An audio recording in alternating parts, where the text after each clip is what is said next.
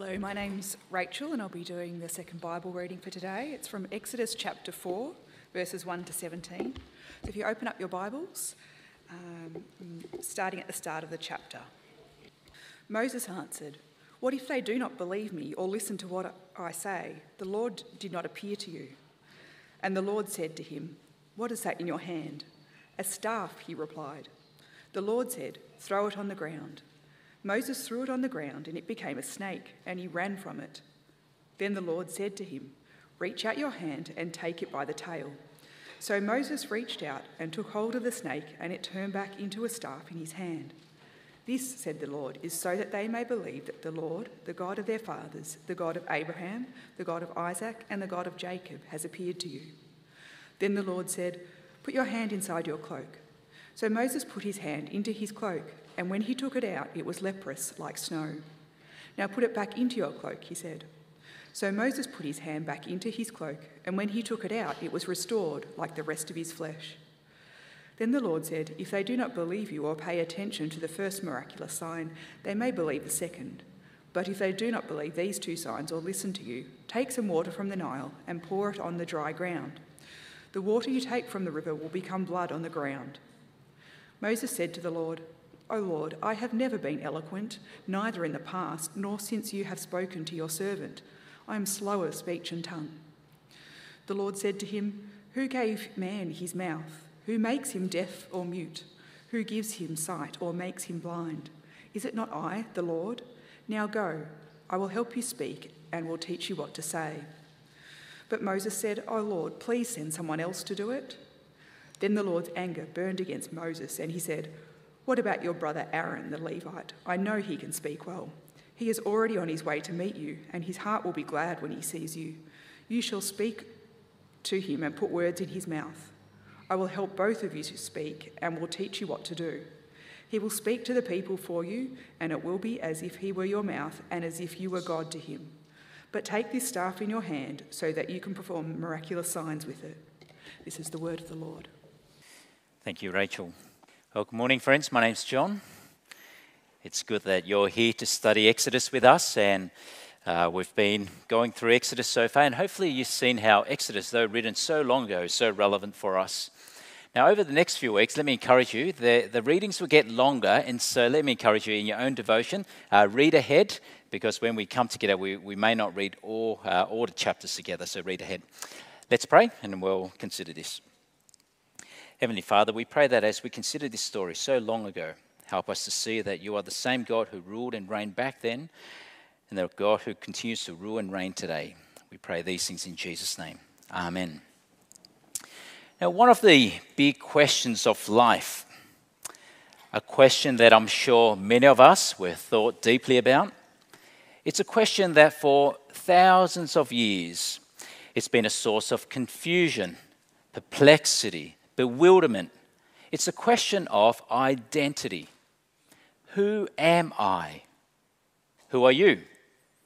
How would you go about answering that question? Who are you? I mean, how do we go about thinking about our own identity? And so, how will you go about introducing yourself? Am I what I eat? Or how much I eat?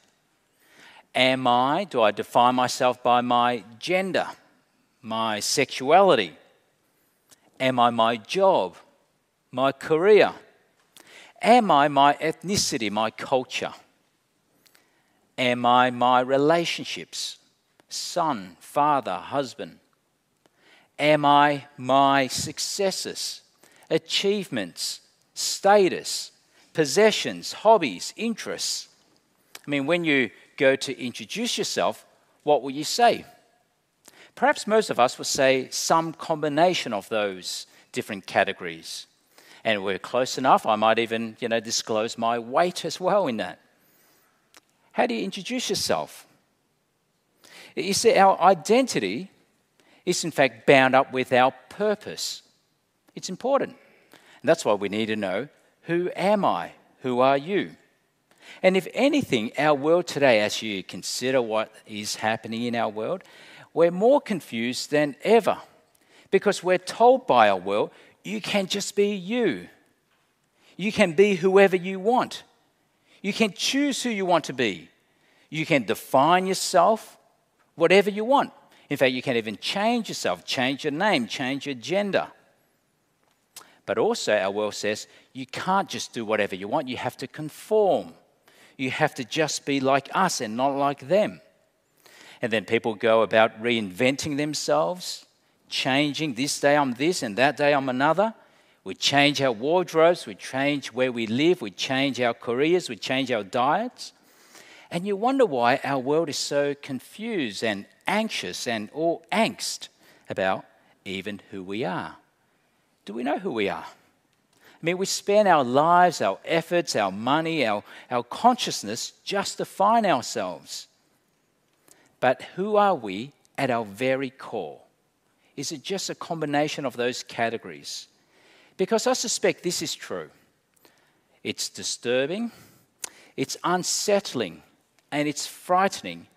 But I do wonder how many live their whole lives but die not really knowing who they really are. And so when we come to this part of Exodus, it's sort of what we need to see. It's sort of like a story of Moses finding himself. You see, for 80 years, he's about 80 years old by the time we get to Exodus chapter 3. For his first 40 years, he had it all. He had all the privileges in the world honor, wealth, a prince of Egypt, raised as a somebody. He thought I was a man of significance. But then for the second 40 years of his life, he lost it all. He's been wandering in the wilderness as a shepherd. Yes, he got married, had children, but he's lost all significance. Rejected by his own he- Hebrew people, wanted dead by his adopted people, the Egyptians. And in a sense, he's been running away for 40 years already. And by this point, I've become a nobody. I've lost everything and I belong to no one. Now, perhaps it didn't bother Moses much at this point. He was just minding his own business this day, made the most of it, just get on with life. And that will be his path. He will just continue down the years in the wilderness, eventually pass away and forgotten, just like any other man. But who are you, Moses? And so that's the sense we get here. And so the picture painted in verse 1 is just tending the flock of Jethro, leading the flock to the other side of the desert, going through the wilderness. It's in a sense like a metaphor of his life so far, a picture of him wandering around like a lost man with no purpose, no significance in the wilderness. I'm just wandering around. Who am I? Why am I here? I don't, I don't know. Perhaps it's also a picture, by the time we get to verse 1, a picture of some people even here, some of us, or how we may grow old. You know, I've just resigned myself, this is life. I'm retired now, I'm just wandering here, I'm wandering there. Today's the same as yesterday, tomorrow will be just as boring, and, or perhaps I'm just running away from something in life. What have I done with my life? Why am I here? Who am I? You see, this day was important for Moses because before that day, he was a lost man, except what happened that day. In this little detour, he ended up at the mountain of God. He encounters God. God brought him after 80 years finally to right where God was, and it was no accident that day. And so look at verses 2 and 3 with me. There the angel of the Lord appeared to him in flames of fire from within a bush. Moses saw that though the bush was on fire, it did not burn up, it was not consumed. And so Moses thought, I will go over and see this strange or this great sight, why the bush does not burn up. And so we hear about the burning bush, don't we? But in fact, it's really the bush that was not burning. It wasn't burning. Now, why did God choose to reveal himself to Moses in such a way? A bush that was not burning with flames and fire. Well, we hear in the scriptures God is described as a consuming fire. It's to capture that sense of glory, power, beauty. Fire draws him near, but yet not too close. Don't come too close because it's dangerous. You'll be burnt, you'll be consumed. I mean, think of mosquitoes flying close to a bushfire. You'll be just gone, disintegrated. And so, here that day, Moses encountered God. He was confronted by the holy God and the faithful God. Verse 4 When the Lord saw that he had gone over to look, God called to him from within the bush, Moses, Moses. Now, you, you, probably picked this up. At this point, it'll be worth reflecting just briefly here what was in fact happening. Because who appeared to him? In verse 2, we're told it was the angel of the Lord. But now in verse 4, we're told that God speaks from the bush. So who was it? The angel or God? Well, you see, the angel of the Lord is identified as God Himself and often used interchangeably. We see this throughout the Old Testament. The word angel simply means messenger. And so, what was perhaps happening was the invisible God manifesting himself in some visible way somehow. Perhaps he hinting at the need of some mediator between God and man. In fact, some scholars here try to say that it's perhaps the pre incarnate Christ, but I don't think we can say that with any certainty at this point. But what we can say with certainty was that Moses was in the very presence of God. And that's why we read in verse 5 God says, Do not come any closer. Take off your sandals, for the place where you are standing is holy ground. The place, the ground, the mountain, in fact, you are standing on, is holy simply because that was where God was, the mountain of God. Now, holy means to be set apart, to be separate. And so God is separate, He's set apart, He's, he's different, He's distinct in His righteousness, in His purity as Creator. And so, even the ground Moses was standing on, that was holy. And so, what God was saying here was to Moses, You cannot approach me any way you like. You can't just come to God any way you please. You approach God on God's terms. And so, Moses, take off your sandals. And don't come too close, otherwise, you'll die. And there's that sense we're meant to capture here that sense of reverence in the presence of God. And I do wonder whether today, with you know, evangelicals just like us, whether we've lost this sense of the reverence of God. God is holy. We sang about God before. Holy, holy, holy. Even the cherubims will hide their face from God because He is that holy. I mean, we're not meant to treat God lightly or flippantly. You don't muck around with God. But yet, you know, even amongst Christians, sometimes we hear about how Christians speak about God. He's my friend, He's my buddy. We must have reverence for the holy God. I mean, you think about what happened with those in power in the ancient world. In China, the emperors of China, what happened when you came into the presence of, of the emperor? When you come into the presence of the emperor, you have to kowtow and you have to proclaim thousand years upon thousand years upon thousand years. You had to do that. You couldn't even, a commoner could not see the face of the emperor, otherwise he would die. But here we're talking about God. And that's why look at what Moses did. Verse 6 He hid his face because he was afraid to look at God. And so that day, you know, 40 years in the desert, wandering around, but that day he encountered the Holy God. And now God discloses to him his faithfulness. Even after 40, 400 years, I have not forgotten my promises, Moses.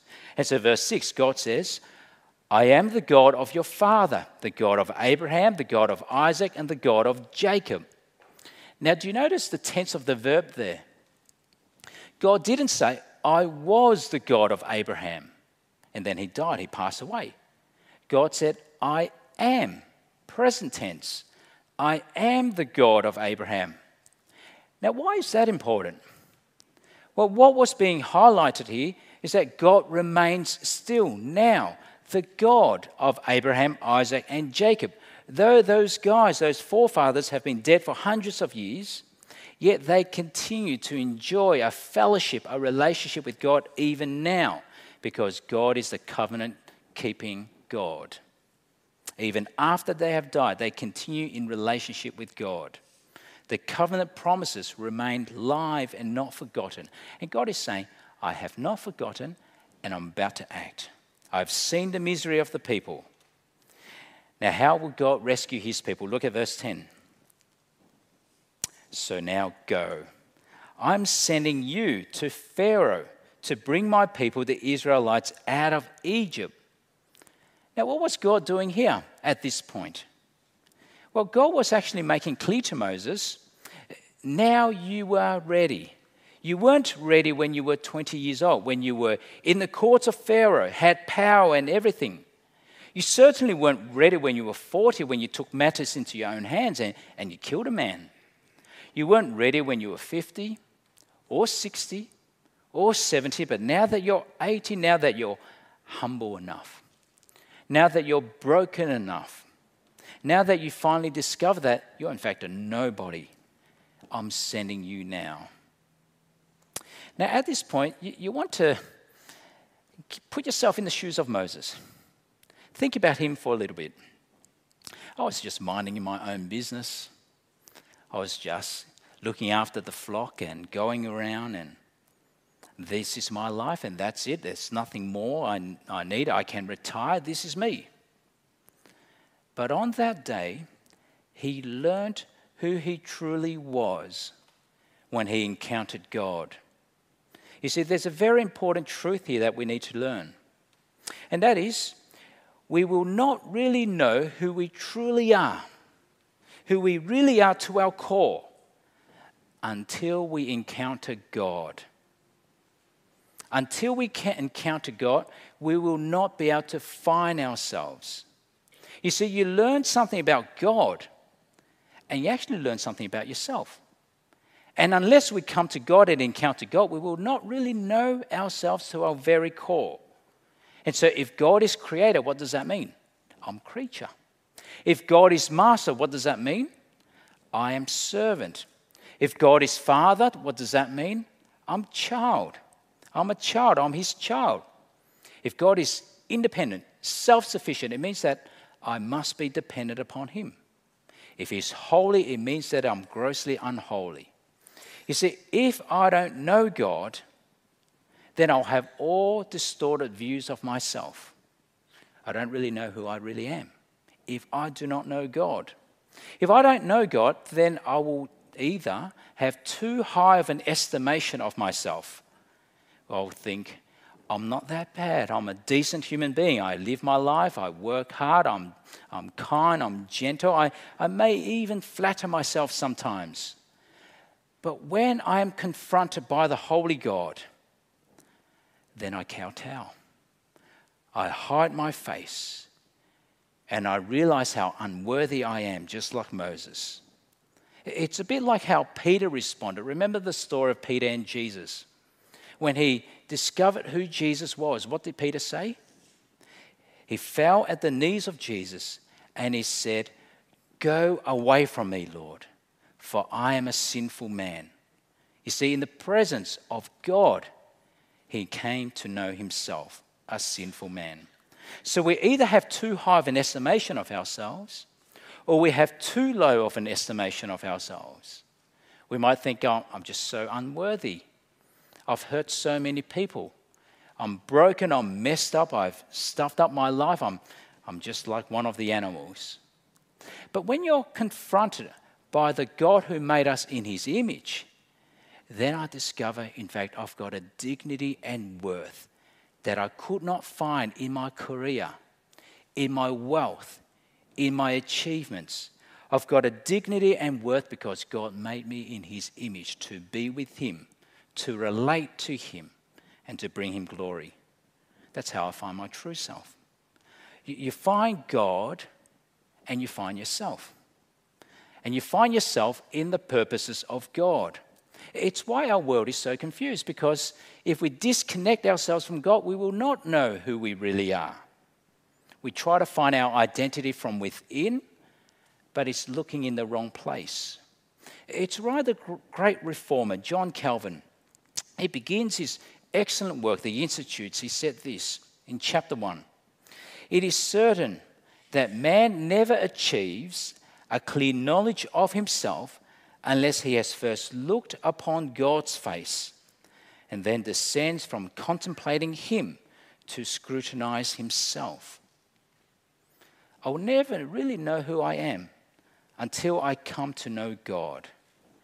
And on that day, Moses encountered God and he finally found himself. And the rest of this passage, he's wrestling with that. He's asking questions, three big ones Who am I? Who are you, God? And then why me? Who am I? Look at verse 11.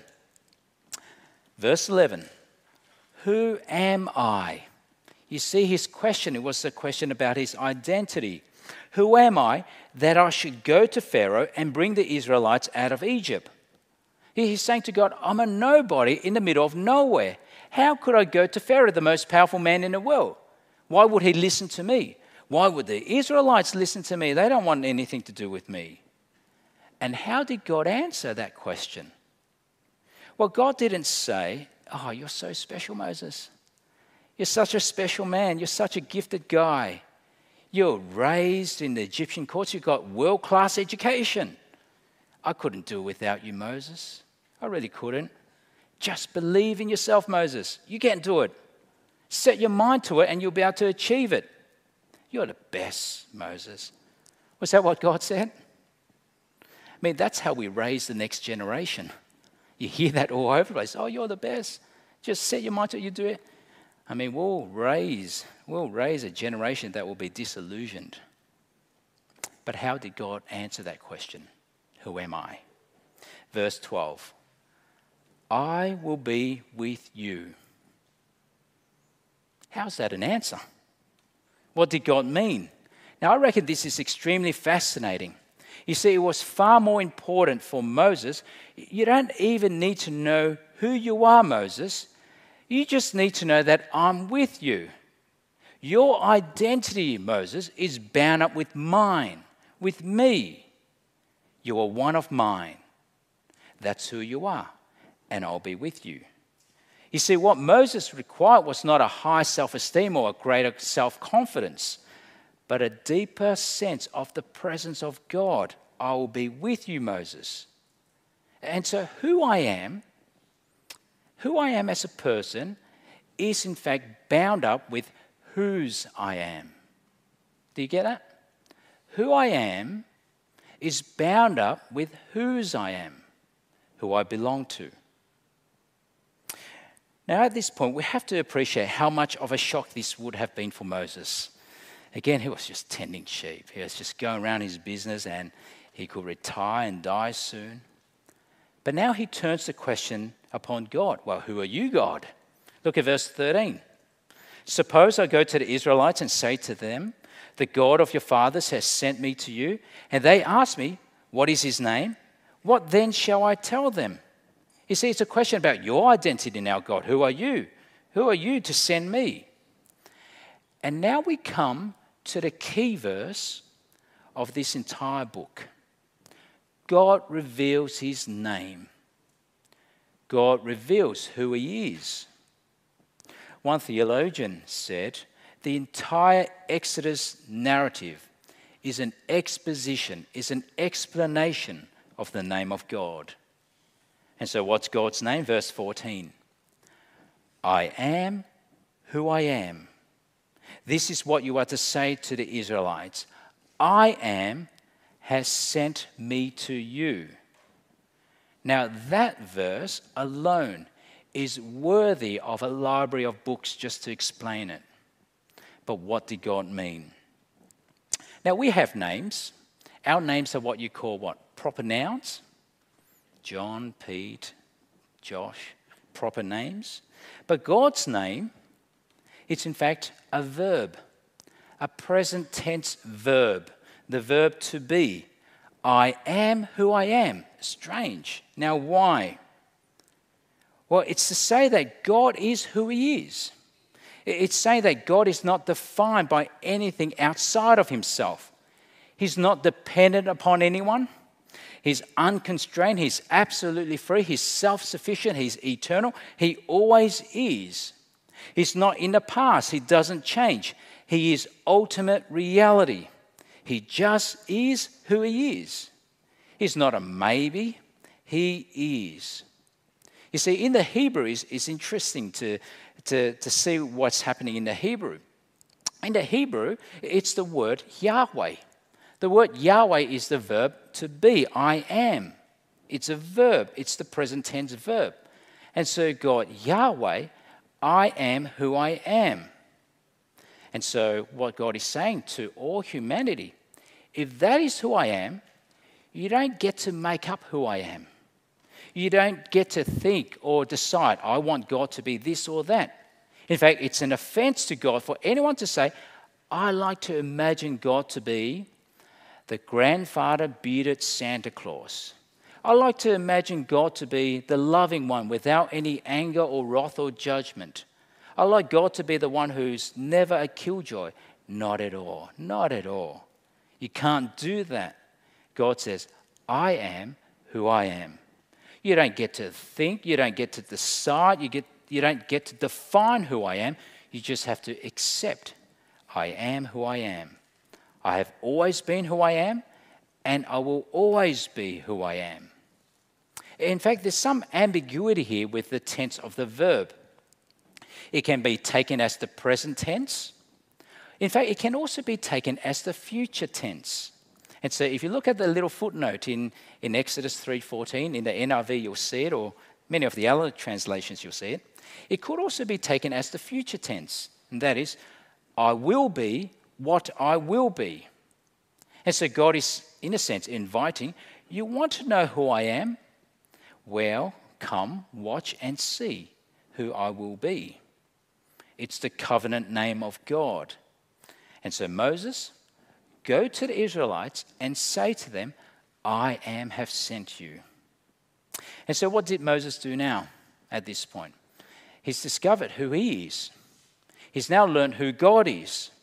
What does he do now? I mean, is he, is he over the moon? Yeah, God picked me. Out of everyone, he picked me. Well, not at all. He's questioning God. Why me? In fact, he whinges and complains and whines to God, which is fascinating. You wonder why he wasn't consumed by God at that moment. And so he, he questions, Why me? What if they don't believe me? In verse 1, chapter 4. I'm not a great public speaker, though he didn't have any problem complaining to God. And then please send someone else, verse 13. But you see, in God's sovereign purposes, God had prepared him for that very moment. He's the man. 40 years, he was raised thinking he was somebody. The next 40 years, he finally discovered he was a nobody. And then for the next 40 years, he'll finally come to learn what God can do with a nobody. God had to do a work in him before God had a work to do through him. He thought, I can't. And he was right. But his deficiency was God's sufficiency. His deficiency was God's sufficiency. And Moses will see the power of God at work through him the staff to a snake, the hand leprous, Nile to blood. Why? How? God says, I will be with you. You see, that day was an important day. An experience for Moses that he had to have to find who he was, his identity, and to find his purpose. No longer a wanderer, just wandering through life. I'll grow old and retire and then die. But he found himself and his purpose in God's purpose for him. And so now I'd like to return to the question I asked you at the beginning Who are you? Who am I? How would you answer that? Because you see, we don't really, truly, deeply know who we really are at our very core until we have all encountered God. We will remain lost in this life until we do. We might describe ourselves with all sorts of categories age, weight, job, relationships. but we are far more significant than all of that. And it's only when I see myself in relation to God that I find my true place. And so the question is have you encountered God?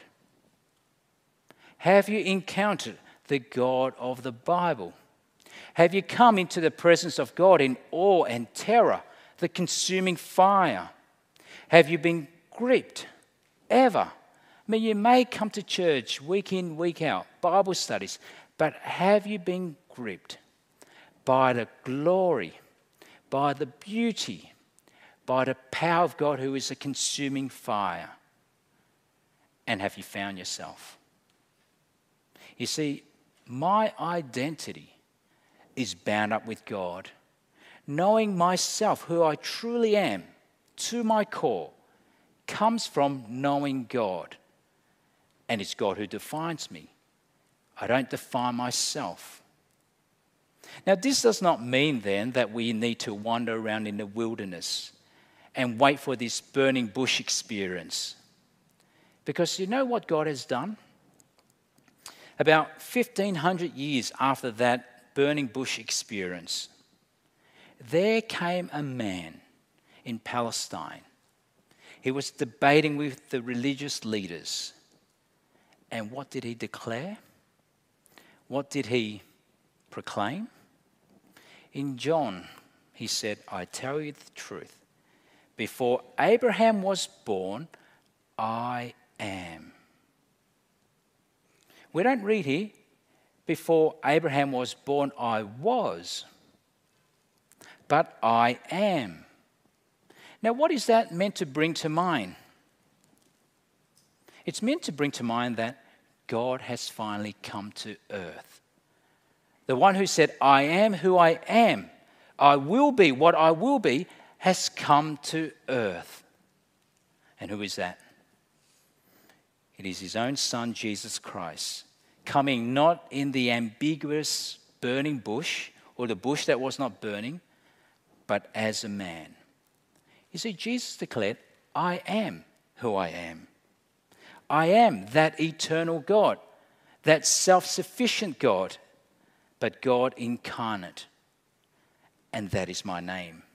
It's why when you read in the New Testament, when Jesus is addressed by the Apostle Paul, Lord Jesus, Lord Jesus.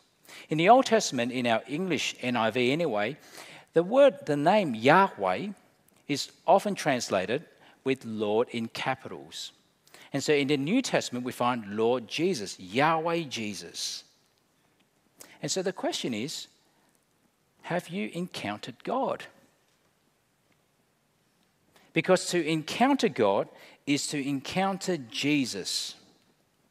God made himself clear, not in a burning bush now, but in Jesus. And, and I don't mean to encounter Jesus means I've read a bit about him, but I closed the book. I thought about him, but then that thought disappeared, or I consider him twice a year, Easter and Christmas. No, to encounter Jesus is to encounter him in the Gospels. He's come dressed to us in the Gospel.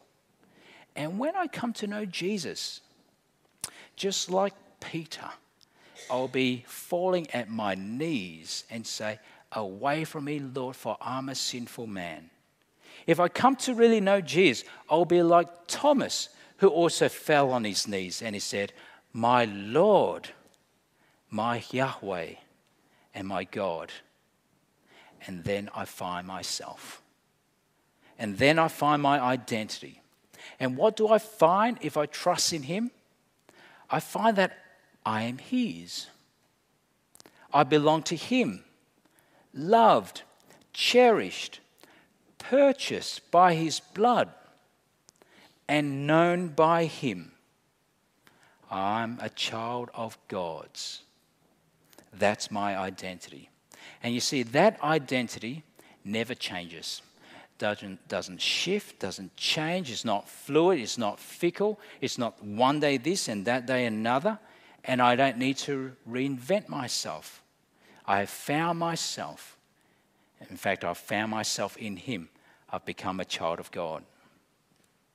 And so, just like Moses, when he found himself that day, or when God found him he finds his purpose in life. And that's exactly what happens when we come to confront and to encounter and to meet Jesus. We, in fact, find our purpose in life. Moses was sent off to be the deliverer of the people of God. Those who come to know Jesus, they are sent off to point the world to the deliverer, Jesus himself. Wasn't that what Jesus said? Go and make disciples of all nations. But then, what did God promise Moses when God sent him? What, what did God say to Moses to give him comfort? Uh, what, what did God say to encourage him when Moses asked, Who am I? We may ask that same question to, to the Lord. Who are we? We're just fickle human beings. Who are we to do anything? Who are we to use our words to bring salvation to the lives of the lost in this world? Who are we to go and make disciples of all nations? Who are we? Well, what did God promise? What did Jesus promise? Go and make disciples of all nations, and those same words I will be with you until the very end of the age. We say, But I'm weak. I will be with you. We say, I'm afraid. I will be with you. We say, I can't speak. Who am I? I will be with you. We say, I can't. But Jesus says, I'll be with you through all of life's ups and downs, through your successes, through your failures, through your suffering, through your persecution, through your cancer, through your doctor's appointments, through your surgery, through your grief I'll be with you even through death. And so we discover ourselves. Who am I? Who am I is bound up with whose I am. I belong to Christ. He defines me. And Jesus says, You find your identity in me. And when you do, you are found finally. Let me pray. Heavenly Father, as we consider even the story of Moses, how lost he was, but yet found by you, help us, Lord, to see that in our lives that we don't wane and are fickle and come here and there without knowing who or why, but that we come to Jesus and find our identity, find who we are in him and our purpose in this life. We pray this in Jesus' name. Amen.